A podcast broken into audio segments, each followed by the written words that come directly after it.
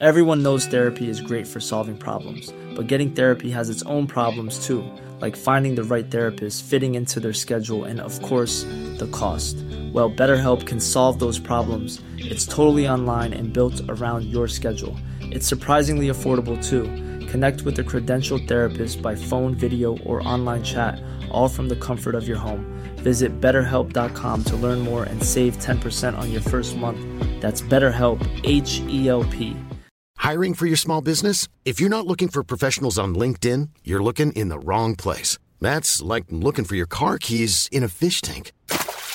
LinkedIn helps you hire professionals you can't find anywhere else, even those who aren't actively searching for a new job but might be open to the perfect role. In a given month, over 70% of LinkedIn users don't even visit other leading job sites. So start looking in the right place. With LinkedIn, you can hire professionals like a professional. Post your free job on linkedin.com slash people today. When you're ready to pop the question, the last thing you want to do is second guess the ring. At Bluenile.com, you can design a one-of-a-kind ring with the ease and convenience of shopping online. Choose your diamond and setting. When you find the one, you'll get it delivered right to your door. Go to Bluenile.com and use promo code LISTEN to get $50 off your purchase of $500 or more. That's code LISTEN at Bluenile.com for $50 off your purchase. Bluenile.com code LISTEN.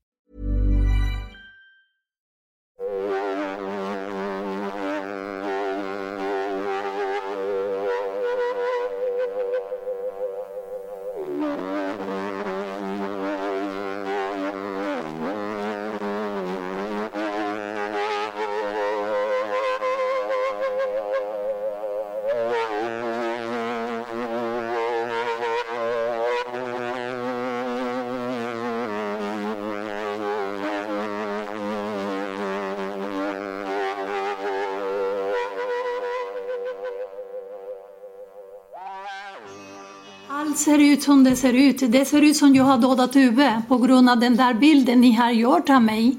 Den där ni har sagt om mig. Men jag har inte dödat Ube.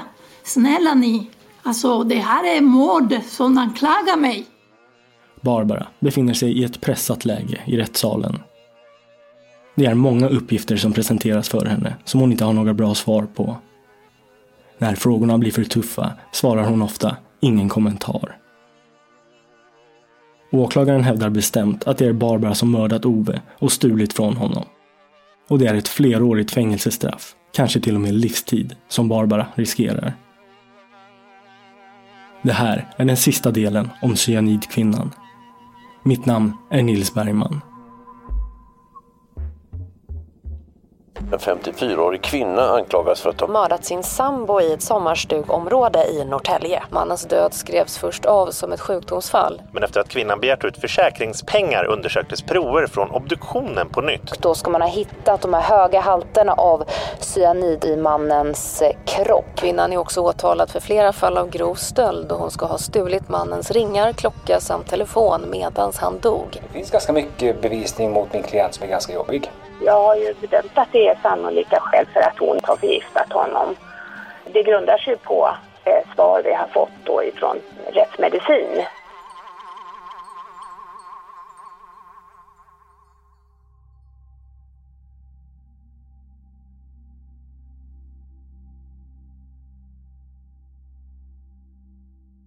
Gråt, gråtmild och charmerande och förnärmad.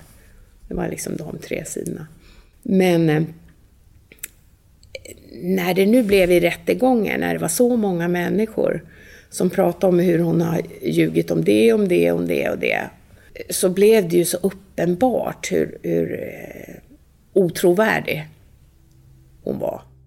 Det är en ny dag i tingsrätten och åklagaren återkommer till punkten ekonomi och intresserar sig för ett sms som Barbara skickar till sin och Pers advokat rörande det testamente som upprättas i augusti 2018. 167 där. Ehm, det här ni ska skriva under ett papper. Vi vill inte att det ska hända samma sak som hänt med min förra man efter han dog. Jag fick ingenting. Bara elakhet av hans barn och exfru. Vad betyder det där? Att du säger jag fick ingenting? Det betyder, för mig betyder det, det handlar inte om materiella saker. Men det är ju det ni pratar om här. Nej det, nej, det händer inte. Det, händer, det handlar om den där känslan. För jag har varit med deras pappa ett helt år. Och när pappa var glad, jag var med pappa. När pappa blev sjuk, det var jag som var med pappa. När pappa hade ingen pengar att betala räkningar, jag hjälpte honom. När pappa hade lite mer pengar än vanligt, då var jag också med honom. Och då tänkte jag, jag fick ingenting, ingen tack eller ingen... Eh, och pappa var på väg att lämna den där alkoholmissbruket han hade på grund av mig, för jag sa till honom att det här är inte bra för dig. Och jag fick ingenting, ingen tack Barbara, det var så fint. Det, det, det är det jag menar. Jag fick ingenting utan tvärtom. Den, jag sitter här på grund av att jag älskade min man. Mm. Men, men, jag tror jag läser från början då så vi förstår att det handlar om ekonomi. För då står det så här, hej igen Thomas. Per undrar vilken typ av papper ska han skriva under? Helst imorgon ifall något, ifall händer något jag vill inte, vi vill inte det ska hända samma sak som hänt efter min förra man efter han dog. Jag fick ingenting och så vidare det jag läste. Och sen så står det då i nästa mening Thomas Ösby säger det är ett testamente som ska upprättas om jag har förstått det rätt. Och så säger du bra, det är det han vill. Eh, är det inte pengar ni pratar om här? Det pratar vi inte om pengar tror jag. Ni pratar inte om pengar? Vilka pengar? Nej. Mycket pengar. Men tycker du att du fick ingenting efter Ove i ekonomiskt? Jag, jag har inte, ingen kommentar. Jag sa till det, den, den meningen jag sa jag fick ingenting, det har jag förklarat just nu så jag har inte flera andra kommentarer. Mm. Så när jag läser det här så tänker jag så här att, att du är besviken att du inte fick mer ekonomiskt. Eh, har jag fel då? Det kan jag inte säga för att jag är inte vän jag för att säga att du har fel eller rätt. Det du vet själv vad du säger. Jag kan inte säga till dig att du har rätt eller fel. Nej. Du säger. Men blev du besviken att du inte fick mer ekonomiskt efter Ove? Ingen kommentar för jag pratar inte om ekonomi i den här. Nej. Nej. Eh. Åklagaren avslutar det kapitlet och kommer nu in på Barbaras tidigare förhållanden. Men sen var det väl blev lite för mycket med henne när, för henne då när jag läste upp de här eh, smsen hon skrivit till Jan. Eh, det var ju ganska tidigt efter att Ove hade dött och för, även, för all del även när han fortfarande levde på slutet så, så eh, ville hon ju gärna träffa honom och ville börja inleda någonting med honom igen. Men han ville ju inte ha tillbaka henne. Men då skrev hon ju där sms och jag saknar dig och jag saknar din tunga och sådär. Läste jag ju upp då och då tyckte hon var besvärande det där. Och, och eh, är, det här, är du säker på att jag har skrivit det här? Det är ju ett annat telefonnummer. Och hon visste ju mycket väl vad det där var för telefonnummer, men jag eh, visste inte det på en gång då. Men sen så, eh, när jag fick bläddra lite i papperna fick jag ju se att det var ju ett telefonnummer som hon använde lite då och då. Eh, Torsten hade ju eh, på sin eh, kontaktuppgifter då, han hade ju alla hennes telefonnummer. Men sen, hon svarade inte mer på det, men jag la ju fram den bevisningen så det blev ju ändå klart att det var hon som hade skickat det. För hon ville ju, och det liksom hon ville ju ha fram att det var, hon var ju så väldigt kär i Ove vid den här tiden och han var ju den bästa och hon var så ledsen att han var död. Och... Men, eh, eh jag menar, hon träffade ju liksom andra män då, så att det var väl kanske inte att hon sörjde honom så jättemycket och inte så väldigt länge heller. Mm.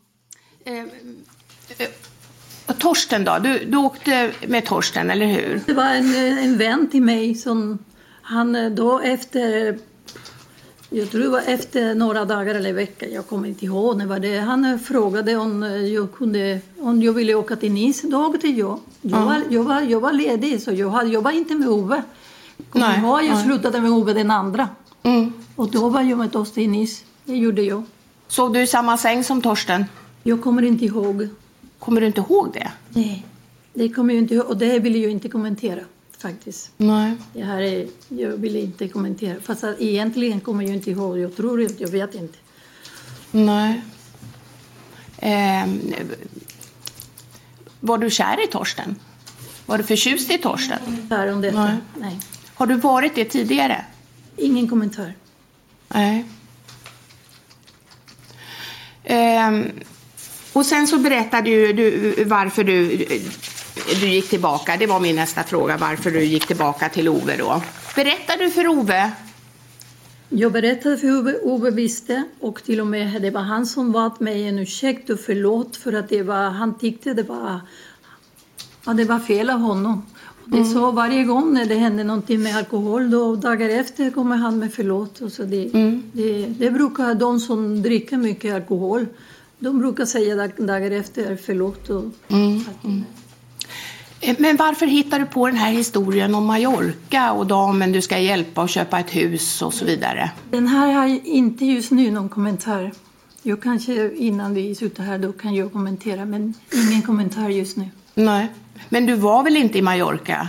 Nej, det var jag inte. Nej. Har du berättat för Torsten, har du berättat för Ove att du var med Torsten i Nice istället? Det har jag berättat för honom när jag kom tillbaka. Det gjorde, han visste det. Vad sa Ove då? då?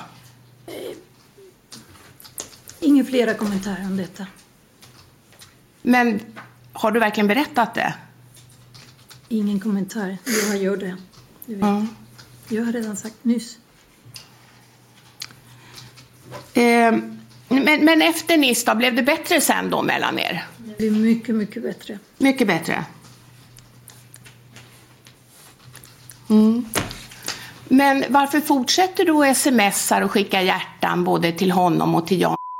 Eh, åklagare, jag tror att ni har missat massor av andra hjärtan jag har skickat. Jag har skickat samma hjärta, det kanske ni har missat eh, från min telefon. Jag har skickat samma hjärta till mina barn. Jag har skickat samma hjärta till andra vänner. Jag har skickat samma hjärta till mina systrar. Alltså, jag har Men- skickat men- hjärta till alla. Men eh, Hjärtas dag, det Torsten... betyder inte kärlek, alltså det betyder inte någon eh, kärleksförhållande eller så. Nej, men Torsten, är inte det en tidigare relation till honom, till dig? En vän till mig. En vän, men har ni haft en relation? Ja, det har vi gjort Ja. för länge sedan. Och Jan, är det också en tidigare relation? Det var en relation fast länge, länge sedan. Det, jag förstår inte varför ni har kallat honom här för, som vittne för att det Förstår du inte det? Nej. Nej. Det förstår jag inte. När det handlar om vad det, alltså själva fallet handlar om Ove och den där mord. Att ni kallar alltså alla mina ex. Det, det är bara för att pr- tala om, om min personlighet eller min person. Alltså det här är... Men Eh, jag har ju eh, läst upp en del av de här smsen då som du har eh, skickat då till, eh, till eh, eh, Jan eh, och vi såg här på, på bilden då. Eh, ja, ja jag, jag vet vilket. Men det, jag har ingen flera kommentarer om men har du skickat dem då? Jag har ingen kommentar om detta. Nej. Det finns mejl som jag kommer inte ihåg faktiskt. Jag saknar dig och jag saknar din tunga.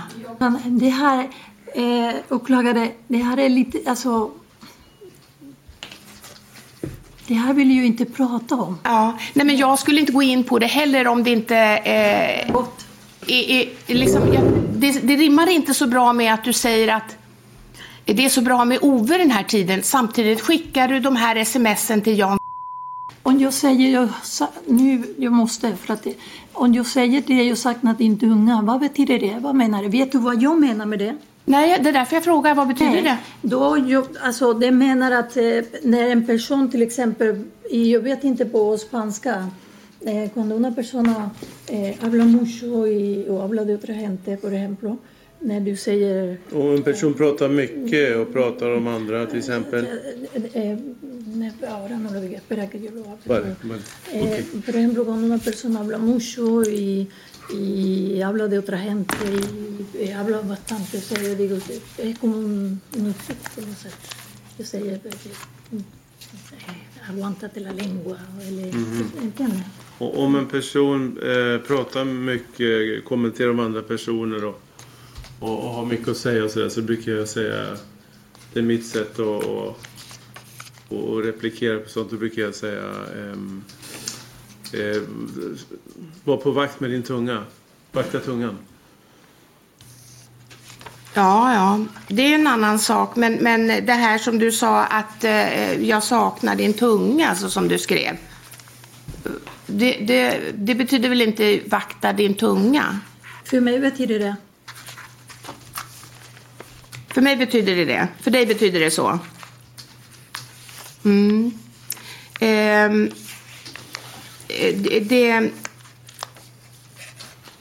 du skriver också eh, eh i, i samma sms så skriver du ring mig imorgon om du vill träffas. Det här är den 15 januari. Jag saknar dig jättemycket. Vill vara med dig och träffa dig verkligen. Vill ta, vill ta hand om dig och saknar din tunga. Saknar dig jättemycket och så är det hjärta. Och så, jag saknar dig jättemycket flera gånger. Puss puss. Vi måste prata och planera eh, den 2 februari. Ingen kommentar. Jag har ingen flera kommentarer om, Nej. om Jan Sandberg. Nej, men förstår du att man kan uppfatta, förstår du att det här uppfattas som att du, du längtar efter honom? Ingen kommentar om detta. Så ni, alla människor är olika. Alla Ja. människor uppfattar på olika sätt. Så jag kan inte påverka din uppfattning. Nej. Du uppfattar som du vill. Jag, jag uppfattar på mitt sätt. Men längtade jag har du- inga flera kommentarer. Längtar du efter Jan? Ingen kommentar. Nej. Och 10 februari eh, skickar du hjärtan också och det är bara sju dagar innan Ove dör. Så är det. Eller hur?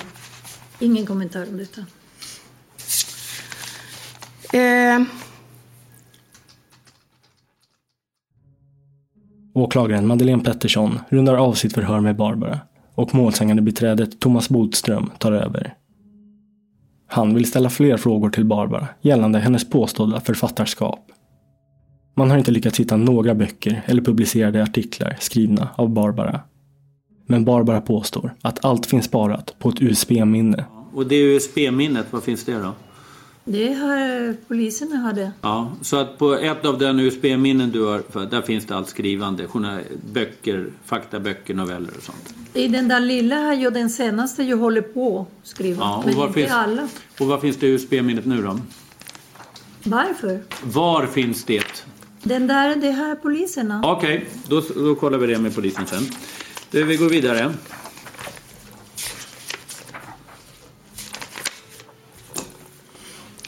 Eh, skulle du vilja beskriva Ove som en underbar människa? Som du aldrig skulle kunna lämna? Han, är, han var den bästa Okej, i hela bra. världen. Ja.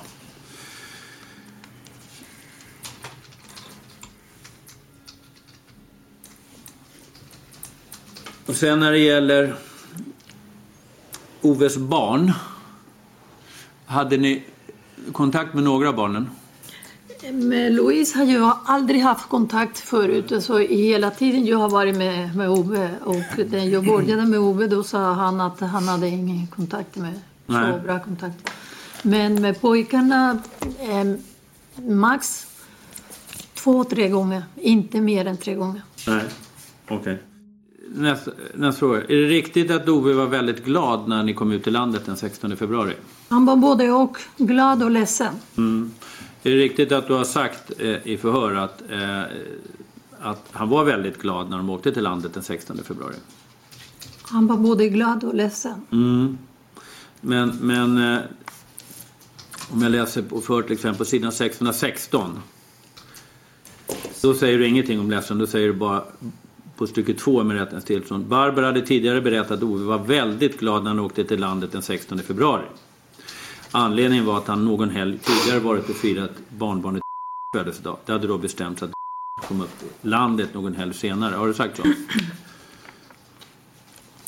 Jo, han var glad. Mm, Okej. Du har haft ett långt för vi ska inte behöva ta det så långt. Eh. Bra, då har jag inga fler frågor. Det är åklagaren och målsägande beträdets teori att Barbara ändrat sin uppgift om att Ove var överlycklig helgen då han dog. När hon insett att det inte rimmar bra med att han skulle ha tagit livet av sig. Vilket Barbara menar kan ha hänt. Men hon menar också på att Ove ska ha dött av hjärtproblem. Barbaras försvarsadvokat Björn Hurtig tar över. Barbara, om vi stannar vid där min kollega avslutar frågeställningarna. När ni åker ut till landet, hur uppfattar du egentligen Ove i bilen då? I bilen, alltså när vi åkte till landet den där dagen. Förlåt. Mm. Jag har inte många frågor. Vi försöker hålla ihop det så gott vi kan nu.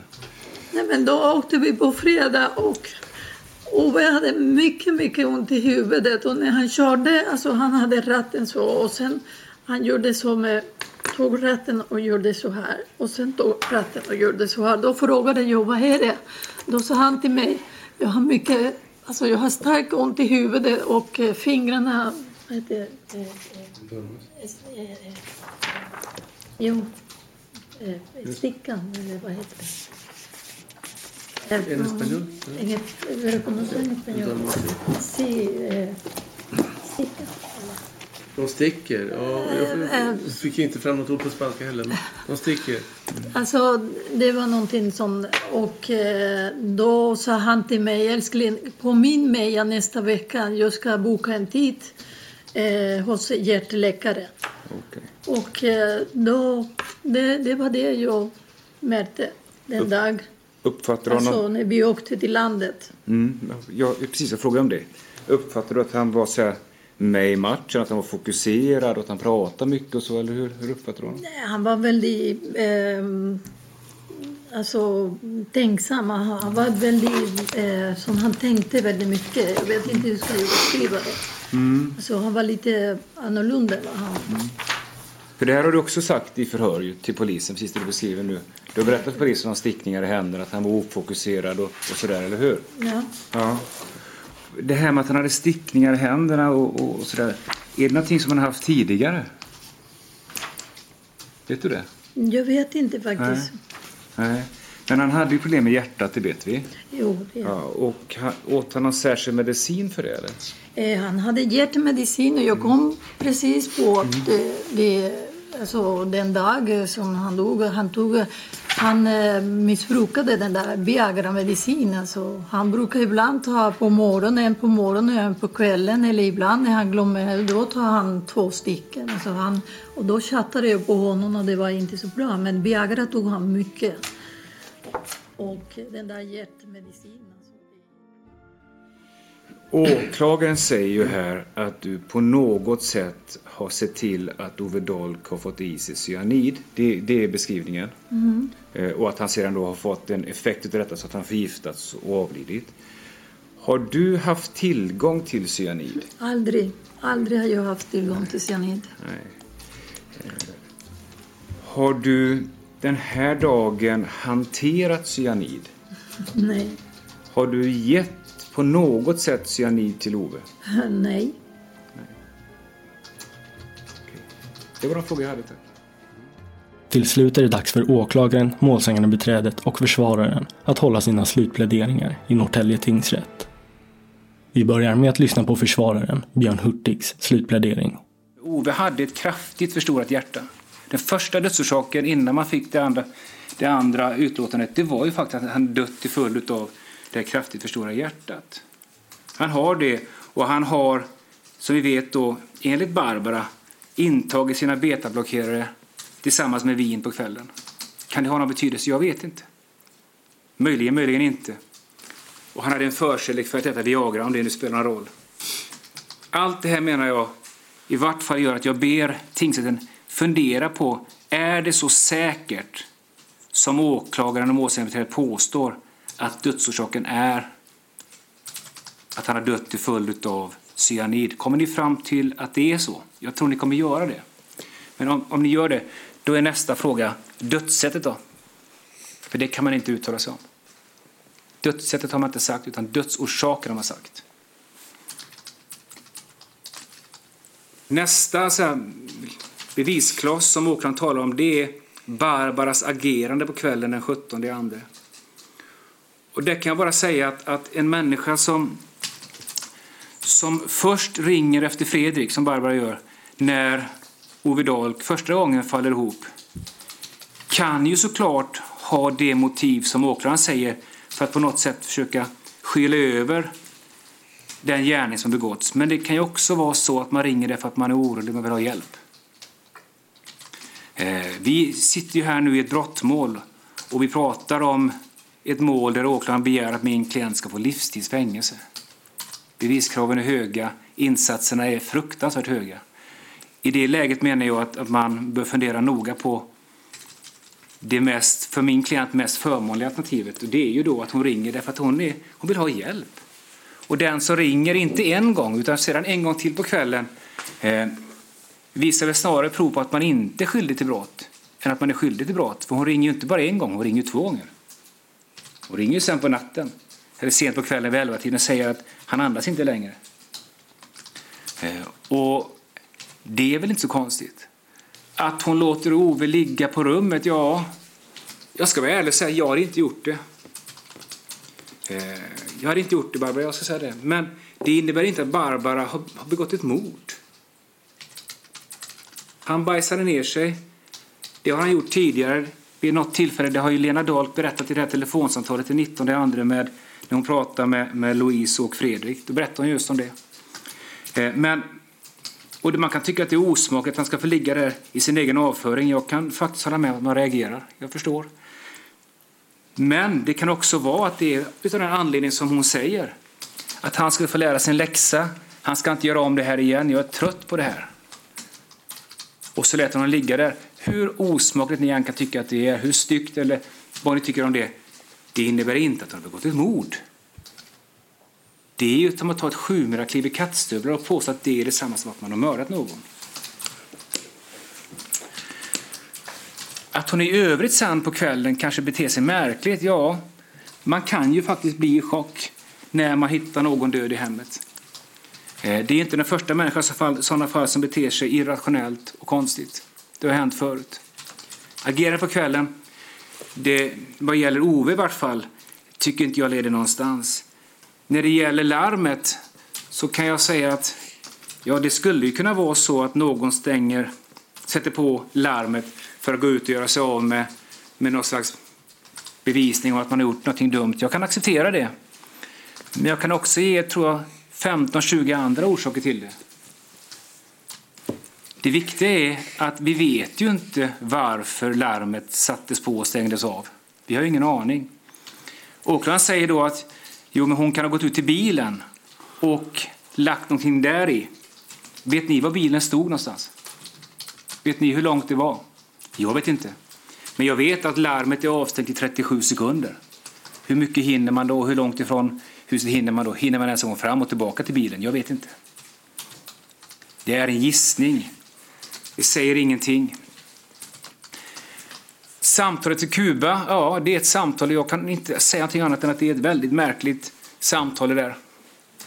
Jag har ingen förklaring på det, men ett samtal skulle möjligen kunna bevisa en stöld av en mobiltelefon, möjligen. Eller möjligen i vart fall leder i riktning mot det. Men det bevisar inte mord. Vem har, vem har pratat i telefonen? Och med vem har man pratat? Det vet vi inte. Vi har fått ett PM om vart telefonnumret går. Att man ringt upp och frågat om, den personen, om det är den personens telefon. Men ingenting mer. Vi har ingen aning. Jag vet inte och ni vet inte och det bevisar inte mord. Selling a little or a lot? Shopify helps you do your thing however you cha-ching. Shopify is the global commerce platform that helps you sell at every stage of your business. From the launch your online shop stage to the first real life store stage, all the way to the did we just hit a million orders stage. Shopify is there to help you grow. Shopify helps you turn browsers into buyers with the internet's best converting checkout. 36% better on average compared to other leading commerce platforms because businesses that grow grow with Shopify. Get a $1 per month trial period at Shopify.com slash work. Shopify.com slash work. If you're looking for plump lips that last, you need to know about Juvederm lip fillers. With Juvederm Volbella XC and Juvederm Ultra XC, your lip look, whether it's subtle or bold, can last up to one full year with optimal treatment and no additional maintenance. Find a licensed specialist and see if it's right for you at juvederm.com today. That's J U V E D E R M.com. Add fullness to lips in adults over 21 with Juvederm Volbella XC or Juvederm Ultra XC. Do not use if you have severe allergies or a history of severe allergic reactions, or if you're allergic to lidocaine or the proteins used in Juvederm. Tell your doctor if you have a history of scarring or taking medicines that decrease the body's immune response or that can prolong bleeding. Common side effects include injection site redness, swelling, pain, tenderness, firmness, lumps, bumps, bruising, discoloration, or itching. As with all fillers, there's a rare risk of unintentional injection into a blood vessel, which can cause vision abnormalities, blindness, stroke, temporary scabs, or scarring.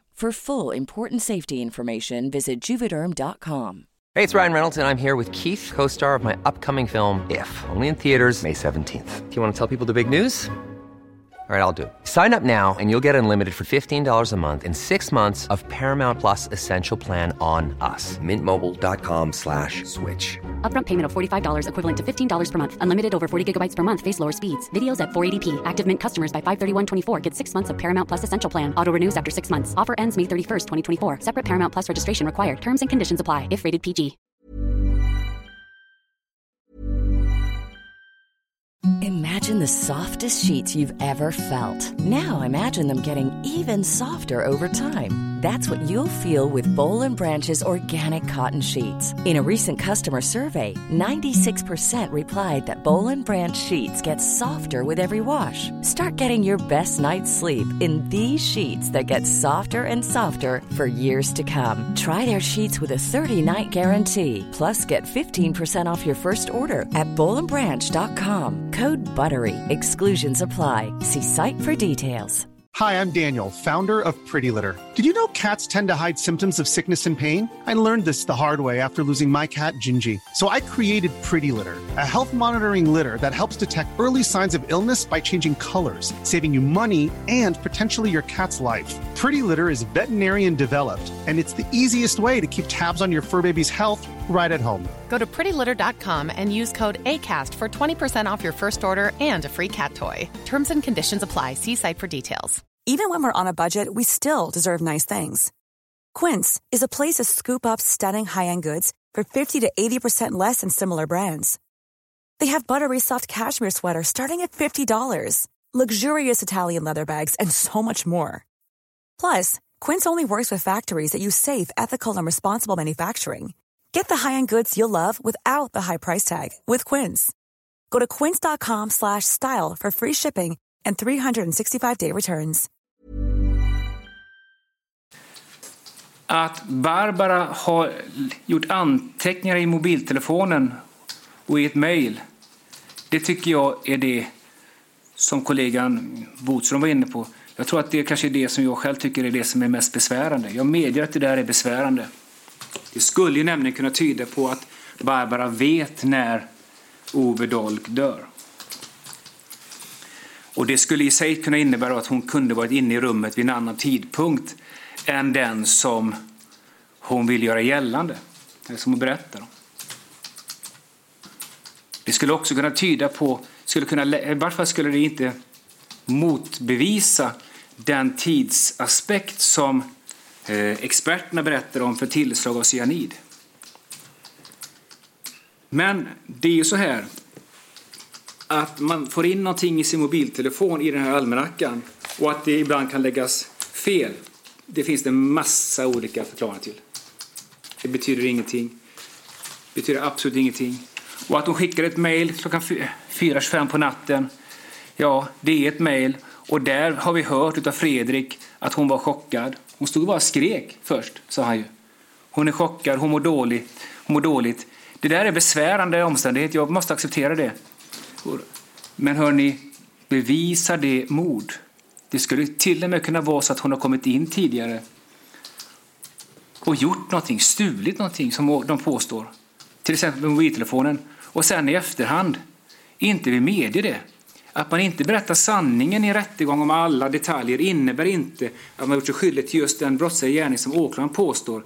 Det kan vara försvårande, det kan vara besvärande, men det är ingen direkt bevisning för mord. Det är det inte. Gällande sökningarna anser försvararen att man ska tro på Barbaras uppgifter om att hon är nyfiken och gjort sökningarna i journalistiskt syfte. Vi går över till åklagaren Madeleine Petterssons slutplädering. Hon vet att han ska dö. Det har ju varit hennes avsikt. Det är ju det hon väntar på. Och det här visar också att hon inte till synes drabbas av någon second thoughts eller eh, någon eh, ingivelse att kanske ringa ambulans trots allt. Att kanske försöka, eh, och vad jag har gjort, eh, jag ringer och, utan hon väntar kallt tre timmar till ungefär innan hon ringer, eh, larmar om det här till grannarna. Och sen menar jag också då som sagt att det här uttryckssättet, drycken i bestämd form då, ledde till döden, är lite kryptiskt och tvetydigt.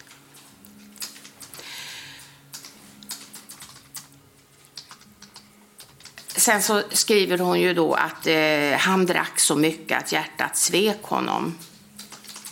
Hur vet hon det då? Eh, varför bestämmer hon sig så snabbt för att han eh, dog av alkoholproblem som ledde till att hans hjärta eh, dog? Varför undrar inte hon vad han dog av plötsligt den här natten? Hon ringer inte 112 någon gång. Ove är kall när Alexandra och Fredrik kommer ner till Ove för att påbörja hjärt-lungräddning, vilket tyder på, kan tyda på att han har varit död ett tag. Eh, man hör ju på SOS-inspelningen, Alexandra som för övrigt hade också jobbat inom sjukvården, hon säger flera gånger alltså han är kall, eh, men han är ju död, han är ju kall, eh, ska vi fortsätta? Men SOS-personalen då uppmanar att eh, fortsätt, fortsätt tills vi kommer till platsen. Så ambulanssjuksköterskan Angelica Wahlgren, hon tänkte när hon kom till platsen, det är kört. Eh, som hon uttryckte det då, eh, men att man ändå fortsätter för anhörigas skull ett tag. Hon hade också reagerat på munslemhinnan som var cyanotisk eller blåfärgad som ju tyder på eh, syrebrist och det var på så pass mycket så hon har aldrig sett det förut vilket också kan vara ett tecken på att Eh, döden har inträffat tidigare.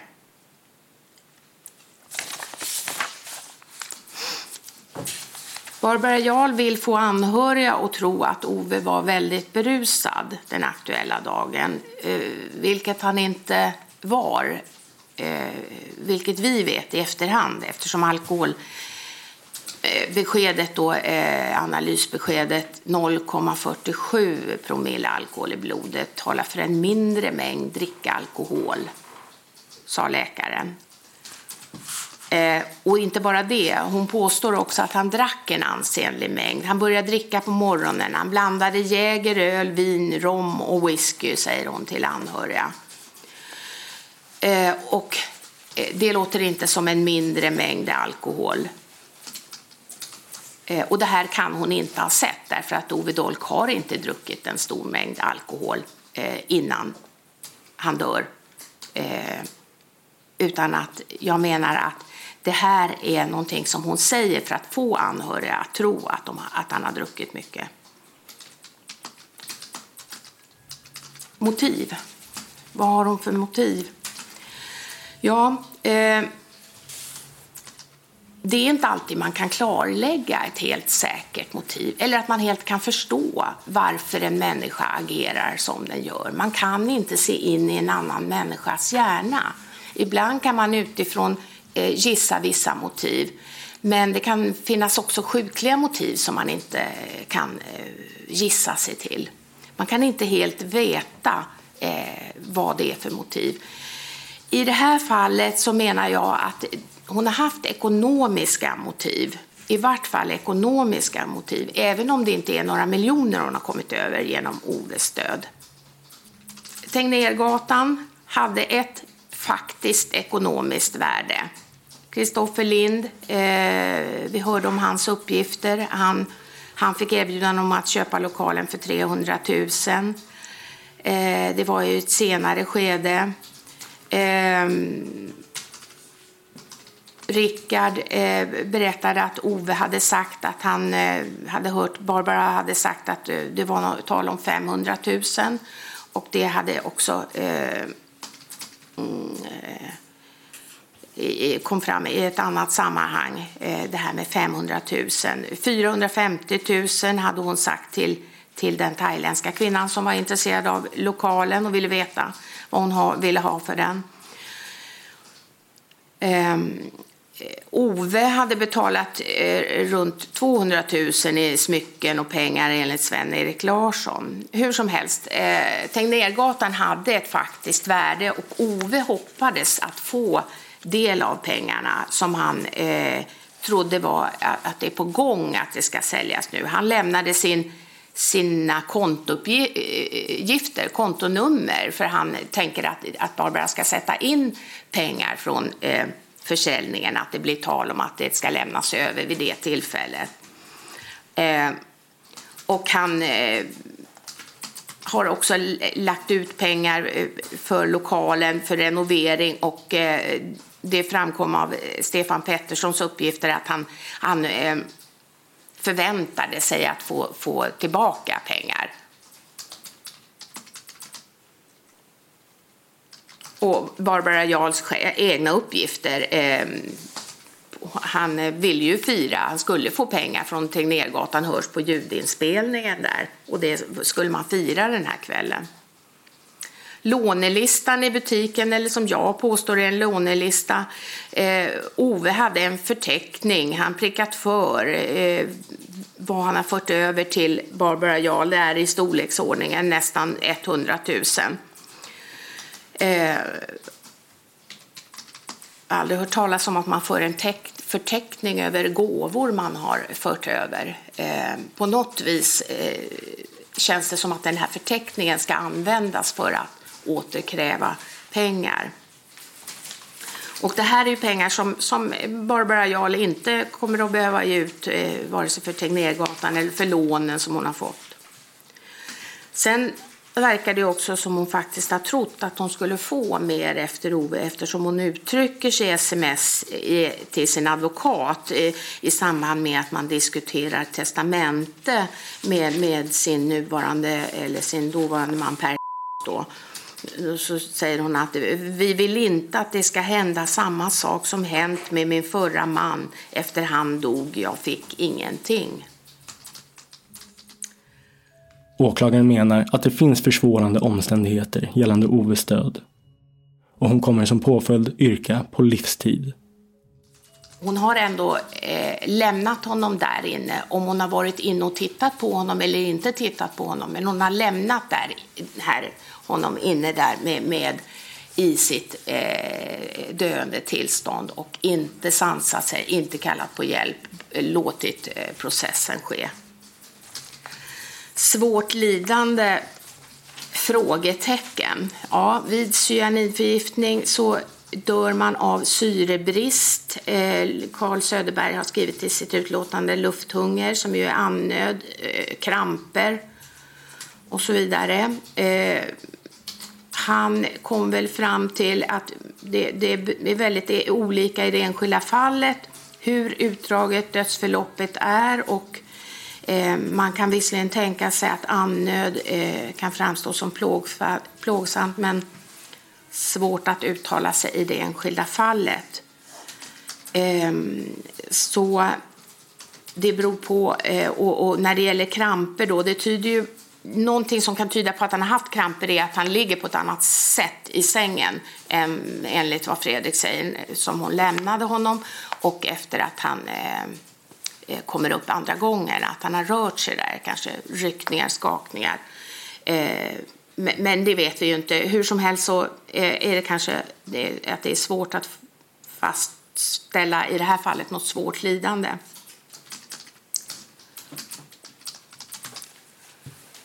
Barbara Jarl ska dömas till fängelse på livstid. Ska kvarbli i häkte. Det finns recidivfara. För brottet är inte föreskrivet lindrigare straff än två år. Tack. Och så är det målsägande beträdet Thomas Bodströms tur.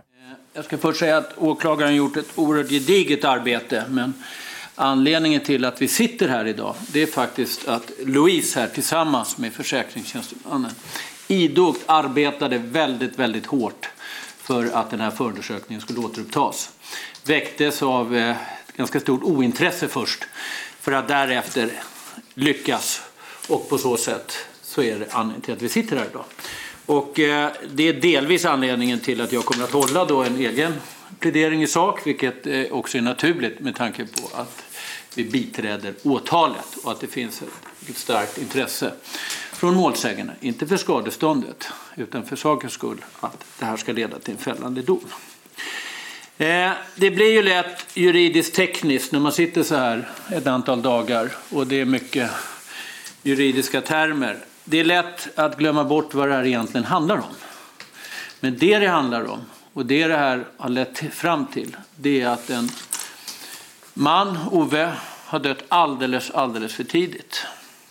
Tre barn som har varit med här har förlorat sin pappa. En syster har förlorat sin bror. Barnbarn har förlorat sin morfar och farfar. Vissa kommer aldrig ha något minne av honom.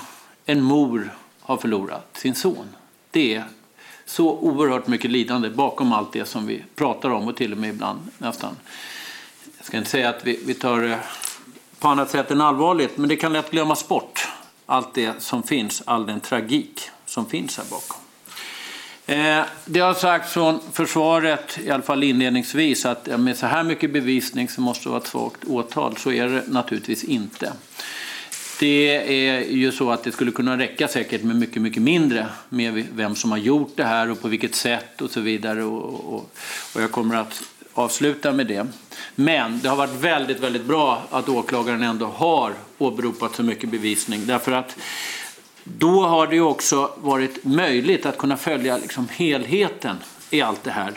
Eh, man kan också säga att det är nödvändigt för att ni ska vara helt säkra på att det inte är något misstag att döma Barbara.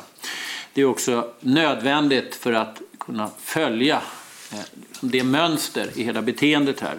Det är också nödvändigt för att kunna vara helt säker på att Barbara inte bara är kapabel att göra det utan att hon är den enda som kan ha gjort detta.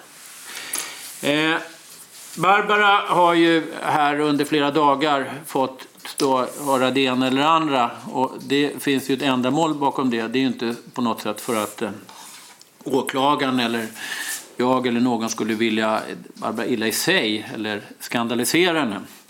Men eh, eh, det är ju så i mordrättegångar att alla vi som är med där, vi slås ibland av hur kommer det sig överhuvudtaget att en människa kan döda en annan människa? Och det är precis som åklagaren säger, ofta kan det vara rena bagatellerna. Det kan vara ibland obegripliga anledningar och ibland inga anledningar alls. Det vet vi inte. Men ofta så handlar det om kärlek eller pengar. Och det gör det ju här i vilket fall och det tänker jag återkomma till. Eh, jag är ingen psykolog, jag ska inte försöka psykologisera det här, jag ska inte försöka ställa någon diagnos, men jag har varit, om inte lika mycket egentligen mer på den sidan har jag har också träffat personer som känslokallt har dödat en annan människa. Och det finns en missuppfattning i det, utan att ställa någon diagnos. Och det är att om man gör något så känslokallt, då är man väl utan känslor. Det finns ingenting sånt. Det är precis det man slås av när man är försvarare. Att det finns så otroligt mycket känslor, så oerhört känslomässigt engagemang. Men om man tittar närmare på det så är det nästan alla känslor handlar om sig själv. Hur det här kan påverka. Och det här är någonting som jag har slagits av här. Jag har också skrivit en bok om det så kallade Arbogafallet.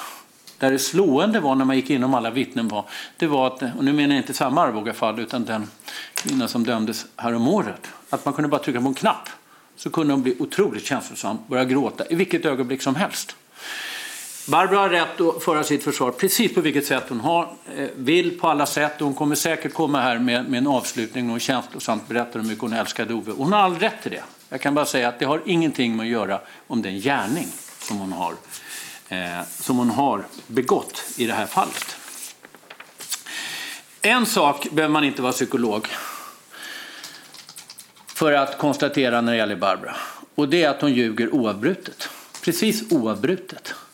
Skulle inte det här vara så allvarligt så skulle det nästan finnas en komisk sida. Skulle det inte vara så att det finns nära anhöriga som har förlorat eh, så skulle det nästan vara eh, på det sätt när man pratar om tre födelsedagar och allt detta. Om, hon har i stort sett haft vartenda yrke som finns.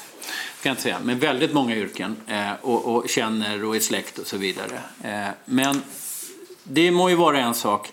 Eh, Björn Lindman talade här om de två personligheterna och det är klart att Barbara också har väldigt goda sidor och det är väldigt, väldigt många som har, har fastnat för henne, attraktiv och, och, och hon har ju uppenbarligen en personlighet som, som får människor att bli väldigt intresserade av henne. Eh, men hon lever, skulle jag väl säga, i alla fall de här åren, jag vet ju inte hur det var tidigare, på att ljuga sig fram i tillvaron. Och det är här som man också ser skillnaden när det kommer till rättegångar. För det som funkar så ofta i det vanliga livet, där man kan dra till med någonting och säga någonting och sen det aldrig kollas upp, det funkar inte i rättegångar. Det är just det som är så speciellt och det är det som vi ser. Därför man tänker inte på att det här går ju naturligtvis att kontrollera genom sms, genom mail, genom olika samtal och på olika sätt vad man har sagt tidigare. Det är där det fallerar. Det är därför man kan snabbt, om man är van, som Barbara säger, nej det är inte, det är inte lån, det är lön. Och sen när man konstaterar så har hon inte jobbat där. Eller hon drar till, ja men journalist och böcker, det har jag skrivit på, eh, i Kuba. Jaha, var då? Ja, det finns på ett USB-minne. Och så går man vidare, men vad finns USB-minne? Det finns ju inte naturligtvis. Och det är det som är skillnaden i det vanliga livet, där man ganska enkelt med Barbaras begåvning klarar sig från ena situationen i en person till en annan. Men när det blir rättegång, och det kommer, har åklagaren visat och det kommer jag visa, då funkar det inte alls. Då blir fallet stenhårt och rakt ner. Och det finns till slut ingenting. Det enklaste, tycker jag, det är att följa det här kronologiskt så att inte liksom sms och sånt krockar kors och tvärs. För det finns faktiskt, när man sammanfattar det här målet, en väldigt, väldigt tydlig linje. Vad som har hänt från att Barbara och Ove träffas till att Barbara grips. Det här är ju en eh, period på ett och ett halvt, närmare två år. Men det man kan säga när de träffas någon gång på vintern, våren 2017, det är ju att Ove blir ju väldigt förälskad i Barbara. Och det man kan konstatera när man hör hans vänner, de säger någonting helt annat. De genomskådar här, för att uttrycka sig lite annorlunda. Kärleken förblindar för Ove här. Han är ju helt enkelt eh, beredd att, eh, här har det kommit in en kvinna som han vill träffa och kanske leva med. Det går ju till och med så långt så att när det här fortsätter under sommaren så har han vid något tillfälle, även om systern säger att det här var inte allvarligt menat och så vidare, så hörde man ändå grannarna säga att nej men eh, i alla fall i stundens ögonblick så var han kanske beredd på att gifta sig och till och med tillgångar och så vidare. Ett mönster som vi sen känner igen att Barbara har agerat mot andra män, i första hand mot Per. Eh, men det här är sommaren, det här är våren, sommaren. Så långt skulle det kanske ha lyckats om Barbara driver på. Men det gör det inte. För Ove är också en affärsman. Han är också den som är medveten om när man lånar ut pengar. Han gör också anteckningar. Han är inte en lättlurad person. Eh, men det går ju, och det har ju inte Barbara riktigt räknat med, det går ju att ändå i vissa fall spåra vad man har gjort tidigare. Och då kommer man ju fram till att det här med gift, det är ingen ny sak. Det här har funnits med i tankarna länge och det är väl ganska naturligt att det är ju inte direkt så här infallsgrej eh, som man bara gör. Hon har ju redan 2016 då sökt på arsenikförgiftning och läst på i Flashback i tråden diskret gift, vad ska man använda? Och det här eh, eh ser ni då på sidan 4 eh, där man också rekommenderar just cyanid som särskilt effektivt därför att det dödar väldigt fort. Och Barbara är inne på tråden hur mycket gift behövs. Eh, det här kan jag då i sammanhanget säga, det här, har ju Barbara, det här är ju förstås väldigt, väldigt svårt att förklara. Hur många sitter och söker på hur man dödar en människa med gift? Hur många människor gör det överhuvudtaget? Ja, Barbaras förklaring är att hon behöver det här när hon är journalist. Eller när hon är författare och ska skriva romaner. Och det skulle finnas på det här USB-minnet som inte finns. Men så säger hon att nej, men det är artiklar i Kuba. Och det kan jag säga eh, att det finns inte någon advokat som på sju månader inte skulle kunna plocka fram de här artiklarna. Det spelar ingen roll om man har restriktioner. Och särskilt inte en så duktig advokat som Carl Hurtig. De skulle sitta så här. Här skulle de ligga, allihopa. Skulle de ligga. Men sanningen, de finns inte. De finns inte överhuvudtaget inte skrivits. Utan anledningen till att man söker på gift, det är precis det som händer sen. Nämligen att det används mot en person. Och kanske skulle användas mot någon annan. Så att eh, det spelar ingen roll att försvaret kan efterlysa bevisning om DNA eller att det inte är övervakningskamera och så vidare. Så är det sällan. Och i vart fall är det ofta att det inte är. Det är inte så att man måste ha ett krav på vittnen eller krav på DNA och så vidare. Det är inte det det är frågan om. Det är att bevisningen, ordförande, bevisningen ska vara så stark att man kan slå fast att här är det ställt utom rimligt tvivel. Det finns inga andra alternativ än att den person som är åtalad, nämligen Barbara, har begått det här. Och därför så ska hon också dömas för det. Och det gör hon med marginal. Det finns inget annat. Ove har mördats, det är Barbara som har gjort det. Hon gjorde det här den lördag den 17 februari. Sen har vi väldigt mycket sidobevisning eller stödbevisning som bara visar de här sakerna. Men kärnan, det är, det finns bara en person på plats, det är hon som har tillgång till cyanid och det Ove dör av är cyanidförgiftning. Och därför ska Barbara dömas. Tingsrättsförhandlingarna avslutas i slutet av maj 2019. Jag frågar åklagaren Madeleine Pettersson hur hon kände sig efter sin slutplädering. Jo, men det, det kändes väldigt bra faktiskt efter eh, vi gick därifrån. Det kändes som att... Eh, alltså man vet ju aldrig, man vet aldrig, men eh, jag tänkte nog att det, det här håller. Den 3 juni faller domen. Rätten har gått på åklagarens linje och dömer Barbara Jarl för mord, stöld och grov stöld till fängelse i 16 år. Eh, jag överklagade ju självständigt men det var ju också väldigt mycket för att jag visste att han skulle överklaga. Så då ville jag göra det också. Både Barbaras försvarare och åklagaren överklagar. Björn Hurtig vill att Barbara frikänns medan åklagaren vill se skärpt straff. Hovrättsförhandlingarna drar igång i Svea hovrätt i augusti 2019. Nej men så det, det kändes väl eh, ganska bra i hovrätten också. Fast de är ju väldigt så mycket mer stenansikten så man får inte så mycket känsla för vad de tycker, det får man inte. Men eh, de, de eh, jag fick ju reda på där eh, någon dag efter, jag hade kontakt med referensen, referenten, fick jag ju reda på att hon, hon inte hade, de har inte beslutat nå, någonting att hon skulle släppas ur häktet. Och det skulle de ju ha bestämt då, om de skulle ogilla. Hovrätten skärper straffet från 16 års fängelse till 18 år. Svea hovrätt konstaterar i domen att mannen har mördats i sin bostad av sin egen sambo och inte kunnat kalla på hjälp. Och att kvinnan måste ha planerat mordet noggrant.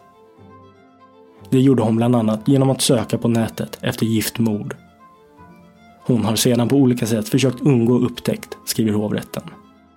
Liksom tingsrätten anser hovrätten att kvinnan även ska dömas för att ha stulit mannens mobiltelefon, klocka och förlovningsring medan han var döende eller nyss hade avlidit. Och där avslutas historien om cyanidkvinnan Barbara Jarl.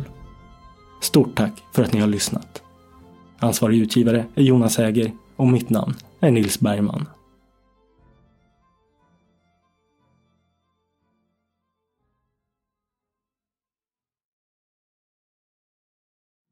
Rättegångspodden är en Tall Tale produktion. Ansvarig utgivare är Jonas Häger. Och Rättegångspodden görs i samarbete med Lexbase. Ange rabattkoden Rättegångspodden när du blir ny betalande medlem på lexbase.se och få tre kostnadsfria domar.